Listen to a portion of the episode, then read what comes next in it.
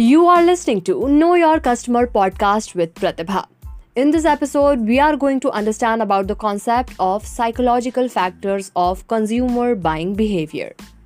Have you ever seen an ad and thought to yourself that the product was made only for you? This happens when the marketing team creates an effective ad that appeals to you at a psychological level and you feel encouraged to buy that product. The aspects of a person's mind and behavior that affect buying behavior in any way come under psychological factors. These are perception, attitudes and beliefs, learning, and motivation. Let's understand one by one in detail. First, motivation. According to Maslow, all human beings have a hierarchy of needs that are to be satisfied. These include basic needs, the need to feel safe and loved, social needs, self esteem needs, and finally the need for self actualization. If any product promises to fulfill any of these needs, we as a customer are motivated to make the purchase. Customers get motivated to buy products that tend to give them this feeling of satisfaction. Well, self actualization is a bonus need. Self esteem and belonging and love is a psychological need. Well, safety and physiological needs are basic needs. Self esteem, belonging, and love are psychological needs, and self actualization is a bonus need. Second, perception. How a consumer perceives a brand or a product also plays a role in buying behavior.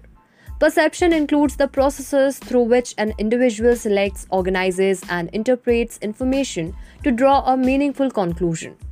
A particular individual may think of luxury brands as a good choice, while others would not find it worth it. It all depends on how customers give meaning to the product. The use of psychological techniques to influence customer perception is very well known. First, selective attention. Marketers try to invite the attention of potential customers. For example, having a catchy jingle. Second, selective distortion.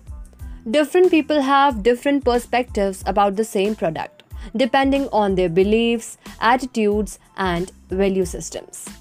Third, selection retention marketing strategies that aim to retain the audience attention. Now, learning. Individuals learn by observation as well as by association. Learning involves skills, knowledge, and intention. One gains skills by practice, while knowledge and intention are gained with experience. Conditional learning involves associating a voluntary or involuntary response and a stimulus. For example, when a child is rewarded for completing his or her homework, he or she develops a particular response towards it.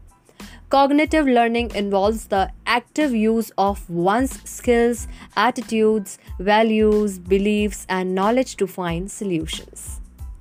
Now, attitudes and beliefs. Our attitudes and beliefs towards brands and different products affect our decision making. These can either make us buy a product or completely reject it.